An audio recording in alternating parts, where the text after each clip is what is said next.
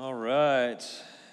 If you have a Bible, please open up to Exodus 32 is where we're going to be. And as you're turning there, I want to say happy Father's Day to all the fathers in the room. If you're a if you're a dad, would you please stand this morning? Please stand. Yeah.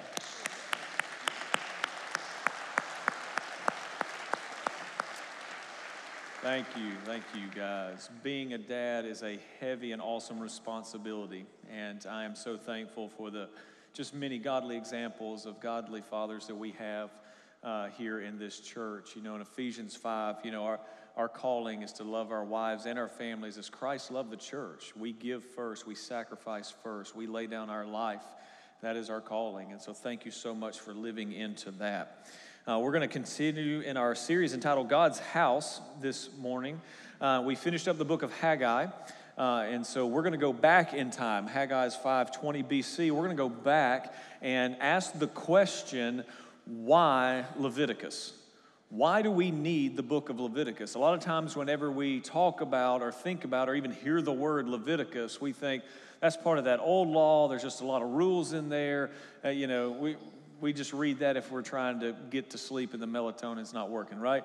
And so, you know, why do we need the book of Leviticus? This is a very important question. I think a very relevant question for us as well.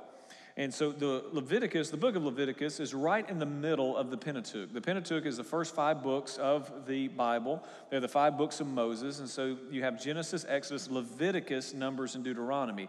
So you have Genesis and Deuteronomy, and then you have Exodus and Numbers, then you have Leviticus right in the middle. And I'm going to talk more about that structure as we go through this series because actually the book of Leviticus is structured the same way as the whole Pentateuch. And there's a reason for that and there's a rhythm to it. Again, a lot of times when we look at it, we just think, oh, this is a bunch of distorted rules, and it's actually not. There's an order to it. And so we're going to be learning that over the next several weeks. The book of Leviticus is literally the book of the Levites. Uh, it, it, literally means the Lord called, which are the first three words of the book, just like Genesis in the beginning. Uh, the Lord called, and it, we see that it is a calling to the people uh, because there's an issue that has taken place. And if we're going to understand why we need Leviticus, we need to understand Exodus. The book of Exodus ends in Exodus chapter 40 with a major problem. A major problem. And if you go to Exodus 40, if you're in Exodus 32 and you flip over to Exodus 40, verses 34 and 35, you read this. This is right at the very end of Exodus. It says, Then the cloud covered the tent of meeting, and the glory of the Lord filled the tabernacle. Verse 35. And Moses was not able to enter the tent of meeting because the cloud had settled on it and the glory of the Lord had filled the tabernacle. Now, notice the rhythm here. Notice cloud, glory filled. Moses could not enter. Why? Cloud, glory filled. Do you see that? And so, right here, this is a crucial problem because the tabernacle is now complete. It's done. This is where God would inhabit and stay with his people. His presence would be with them. But now, Moses, who represents the people, he can't go in. This is a real issue. And we know this is an issue because of places like, for example, you may say, why is that a problem? Well, think about Exodus 25. In Exodus 25, verses 8 and 9, the text says, God is speaking to Moses, and he says, And let them, the people, make me a sanctuary that I may dwell in their midst. Verse 9, exactly as I show you concerning the pattern of the tabernacle and all its furnishings so you shall make it. God wanted them to make this place, this tabernacle, so that He could dwell among them and He could commune with them. And He would speak to Moses, and Moses would speak to the people. God wanted a house of habitation among His people. If you look in Exodus 29, for example, just a few chapters over, Exodus 29, verses 45 through 46. God says, Here's what I want to do. He says, I will dwell among the people of Israel and be their God. Verse 46. And they shall know that He wants them to know something. And this is not just know like in my mind. He wants them to know. He wants to embody something for them. And they shall know that I am the Lord their God. That phrase, I am the Lord their God, is so important and crucial to even understanding Leviticus. Who brought them out of the land of Egypt, that I might dwell among them. And then he repeats, I am the Lord their God. So, all along, this is what God wanted. He wanted a house of habitation among his people. God wanted, God, the whole reason why God delivered them from Egypt was so that he could be with them. We see in Exodus 29, 45, 46. And the problem is Moses cannot go in. And the question is, why is that an issue? Well, if we're going to understand Exodus 32, we actually have to go back to Exodus 24. Hang with me here. So, Exodus 20, I don't know how you flip through all this on your phone, but good luck. So, Exodus 24, before Moses goes up the mountain and receives the law, which is where he's at in Exodus 32, this is what we read Exodus 24, verses 12 and following. The Lord said to Moses, Come up to me on the mountain and wait there. Notice the word wait. Wait there. Come up to me on the mountain and wait there, that I may give you tablets of stone with the law and the commandment, which I have written for their instruction. So Moses rose and went with his assistant Joshua, and Moses went up into the mountain of God. Verse 14, and he said to the elders, Wait here, wait Wait here for us until we return to you. And behold, Aaron and Hur are here with you. If anyone has a dispute, let him go to them. Verse 15 Then Moses went up on the mountain, and the cloud covered the mountain. And the glory of the Lord dwelt on Mount Sinai, and the cloud covered it six days. And on the seventh day, he, God, called out to Moses in the midst of the cloud. Now, the appearance of the glory of the Lord was like a devouring fire on top of the mountain in the sight of the people of Israel. Moses entered the cloud and went up on the mountain, and Moses was on the mountain 40 days and 40 nights. What was the message from God to Moses? Wait. What was the message from Moses to the elders? Wait. Wait here. Moses is going up to receive the law from the Lord. And then a problem happened. Exodus 32, verse 1. When the people saw that Moses delayed to come down from the mountain, they see this as a delay, right? When the people saw that Moses delayed to come down from the mountain, the people gathered themselves together to Aaron and said, Up Make us gods who shall go before us. For this Moses, the man who brought us up out of the land of Egypt, we do not know what has become of him. The message was wait. They're into this journey now, and they think Moses is delayed. And the first thing that we see here in this text is that the people were impatient about God's timing.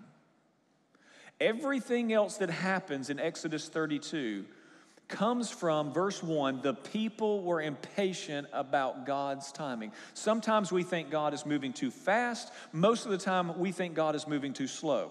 And when we think God is moving too slow, sometimes we're tempted to take matters into our own hands and speed things along. That's exactly what they do, and it gets really ugly really fast. Notice verse 2. Verse 2 says So Aaron said to them, Take off the rings of gold that are in the ears of your wives, your sons, your daughters, and bring them to me. Everyone wore earrings back then. So all the people, that was funny. So all the people took off the rings of gold that were in their ears and brought them to Aaron, and he received the gold from their hand and fashioned it, with uh, a graving tool and made a golden calf. And they said, These are your gods Notice they're using gods plural. These are your gods, O Israel, who brought you out of the land of Egypt. So, right here, first thing we see the people are impatient with God. They think God is moving too slow. They don't know where Moses is. They're impatient with him. You know, what is going on here? And because of their impatience, the first thing we see is the people give offerings that were not required of them. They gave offerings that were not required of them. You know, it's costly, costly to rush the will of God in your life. Costly. Notice what happens in verse 5 and 6. When Aaron saw this, he built an altar before it. Oh, now we've got an altar. Not only do we have a golden calf, now we have an altar. And Aaron made a proclamation and said, Tomorrow we shall feast. We shall have a, be a feast to the Lord. Notice he's involving God in all this now. They have an idol, but he said, This is going to be a feast to the Lord. Notice God's plural. This is called synchronism, where he's taking a, a, one religion from Egypt, we can make that case, and he's blending it with God. He says, Tomorrow is going to be a feast to the Lord. Verse 6. And they rose up early the next day and offered burnt offerings and brought peace offerings. And the people sat down and, uh, to eat and drink, and they rose up to play. Now, there's a lot going on here, but notice because of the people's impatience, number one, they're giving offerings that were not required of them. Number two, now they're making sacrifices that were not required of them. And in so doing, creating a whole new religion here, blending God with this golden calf. And a whole new religious experience here, a whole new worship experience. But not only that, because this is taking place, the people, they are following pleasures that are not permitted. That phrase, they rose up to play, means they were promiscuous. So all of a sudden now, the morality of God's people is just unraveling quickly before their eyes. I think we've seen that before.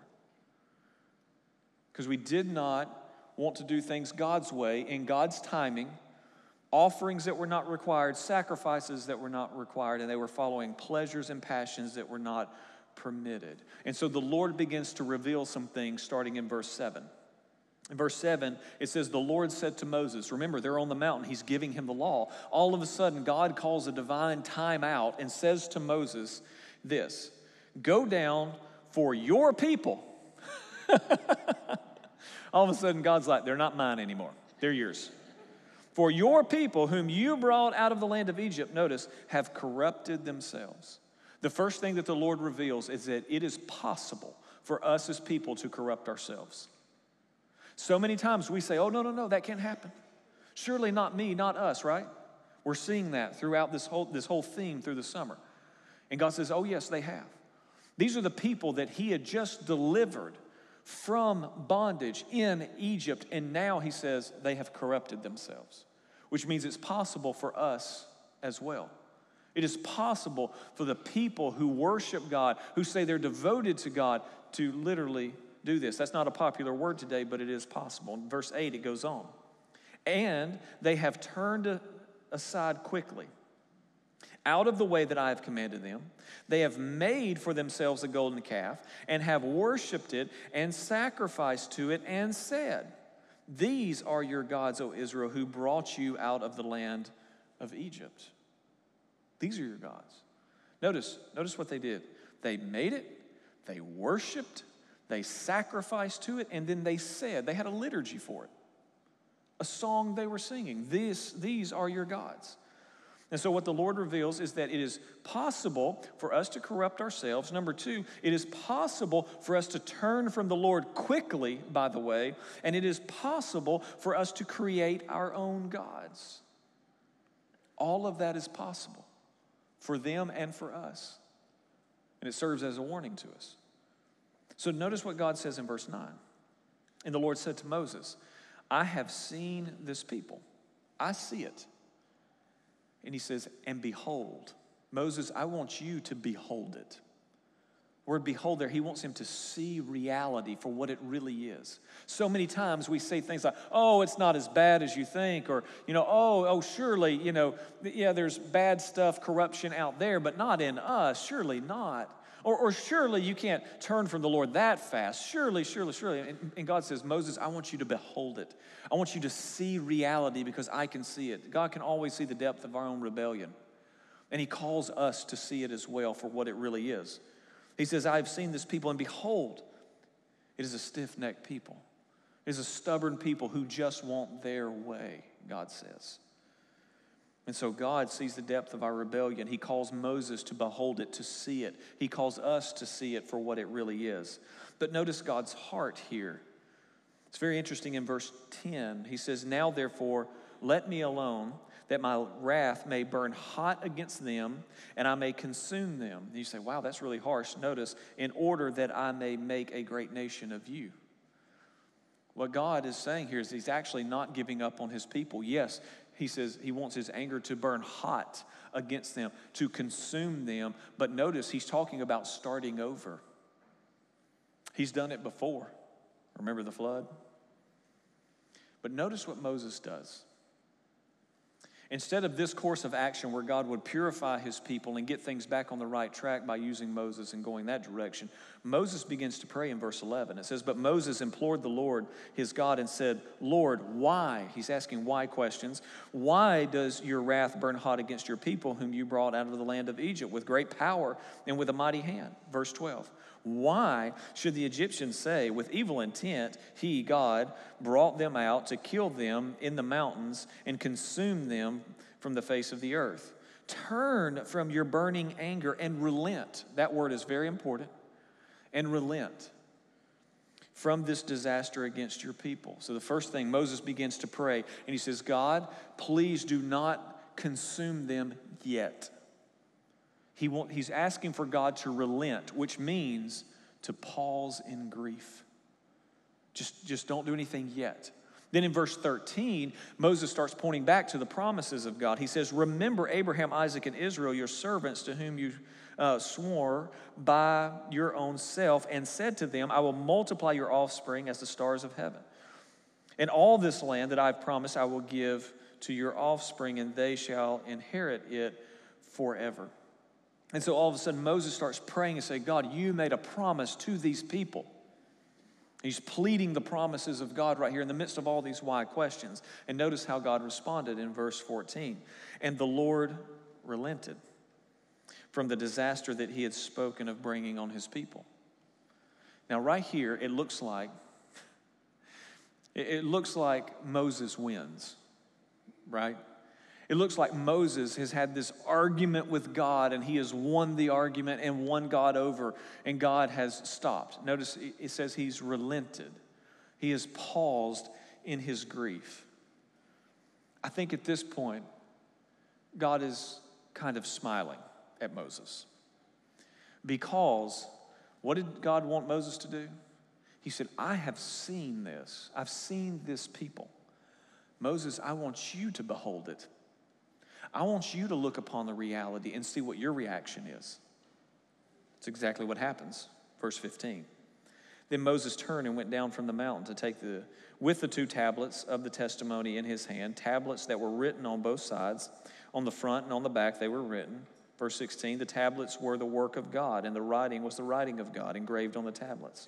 Verse 17, when Joshua heard the noise of the people as they shouted, he said to Moses, there is a noise of war in the camp. There's a war going on. It's just a spiritual battle right now. But he said, it's not the sound of shouting like that of a victory or the sound of the cry of defeat, but the sound of singing that I hear. He hears them worshiping, worshiping the golden calf. Verse 19 as soon as he, Moses, came near the camp and saw the calf and the dancing, Moses' anger burned hot. All of a sudden, Moses is doing the very thing he asked God not to do. Don't, don't let your anger burn hot. No, no, no, no, no. Moses, God says, I want you to behold it. Moses goes and sees it. All of a sudden, there is a righteous indignation in him. It's a whole other sermon for another time.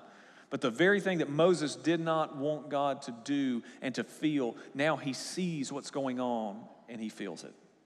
And then not only that, he threw, then Charlton Heston threw the tablets out of his hand.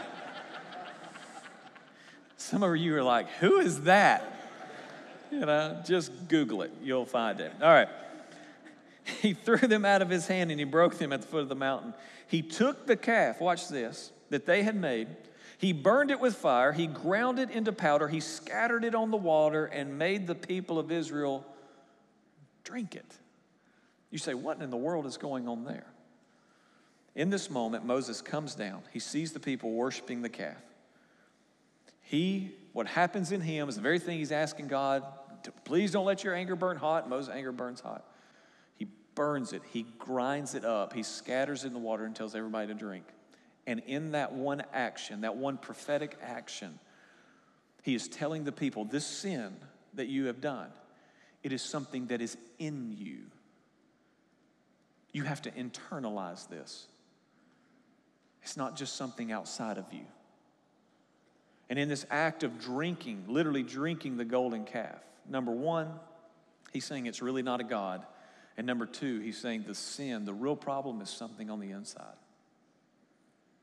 Now, right here, Exodus 32, if you want to understand why we have Leviticus, you have to understand Exodus 32. All that God has done to bring them out of slavery brings them to this point where God is giving the law, and this is their response. You see, we need Leviticus because of the golden calf experience, because the golden calf experience revealed, it revealed our true nature. And our true nature is that we always run from God toward an idol. That's why the first two commandments that are given to Moses on the mountain, they're about idolatry. Because we always run to an idol. And through the golden calf experience, I want to give you four things. They won't be on the screen, but four things. Through the golden calf experience, number one, what we see is that worship is reserved for God and God alone, and it must be done on His terms. Worship is reserved for God and God alone, and it must be done on His terms. Remember Exodus 29, verses 45 and 46? The one thing that God wanted the people to know is that I am the Lord their God. That phrase, I am the Lord your God, appears 42 times in the book of Leviticus. Over and over in 27 chapters, God is telling them, I am the Lord your God. Meaning, worship is directed to God and God alone, and it must be on His terms. And any definition that we have of what worship is better be found in Scripture. It better be. And so, worship is reserved for one person, and it must be done on His terms. As A.W. Tozer said, idolatry is worshiping anything other than God or worshiping God for anything less than who He is. Number two, through the golden calf experience, the people learned that they are to be different, culturally different among the world. What you see laid out in the book of Leviticus that we're going to be looking at over the next several weeks is that the people of God are called to worship differently. There's a different culture. While other, other um, societies are sacrificing humans, drinking the blood of animals, all those things. We look at that and we're like, why does God want all the blood drained out of an animal? You got to understand, in that world, in that day, that was so countercultural. It was a testimony to who God was, and it said something about blood, which we'll get to in a few weeks. But they were to worship in a countercultural way. Number three, through the Golden Calf experience, we're invited into this place of total surrender that takes trust, total surrender that takes trust. If you go all the way to the very end of Leviticus, in Leviticus 27, verse 28, he's talking about things that are devoted unto the Lord. And he says, Every devoted thing is most holy to the Lord. And again, he immediately, uh, right as he's concluding the book of Leviticus, talks about tithes and things like that, offerings that they were giving to a calf that they made, right? He's saying, no, no, every bit of our life is holy unto the Lord. When we devote it to the Lord, it is set apart for Him. And so Leviticus calls us in to this place. We're invited into this place of total surrender that takes trust. But number four is this is the golden calf experience, because of it, we understand that we are people that desperately need God's grace. You see, the golden calf issue is taking place in Exodus 32. If you go over to Exodus 33 and verse 13, Moses is praying again. And in Exodus 33, verse 13, when Moses is praying, he's praying for this thing called favor. It's the same word as grace. He says, Now, therefore, speaking to God, if I have found favor or grace in your sight, please show me now your ways. He said, I want to know your ways, that I may know you in order to find favor in your sight. That I may know you, that I may know you, that I may know you. What did God say in Exodus 29? I want them to know that I am the Lord their God. And right here, the very thing that we see Moses pleading for throughout the rest of the book is the favor, the grace of God. the grace of God. The tabernacle is built. Moses cannot go in because of the golden calf experience. And he's begging for grace. And Leviticus is not just a book of rules, it's a book that shows us all about that grace that God has for each and every one of us. And we know that Moses experienced that grace. If you go to Leviticus chapter 1, verse 1, says, The Lord called Moses and spoke to him from the tent of meeting. From, from, from, from the tent of meeting. We have what takes place in Leviticus. You go to Numbers, the very next book, chapter 1, verse 1. The Lord spoke to Moses in the wilderness of Sinai in the tent of meeting. Beginning of Leviticus, Leviticus, God is speaking from the tent to Moses, who's outside. You get to Numbers, God is speaking to Moses in the tent, meaning Moses made it in. God extended him grace that he needed in order to go into God's presence the way the people needed him to. And so I've thrown out a whole lot of information. the big idea is this I'll put, pose it as a question What do you need grace for this morning? Put it in the negative sense what's your golden calf? But I like the positive sense. What do you need grace for this morning?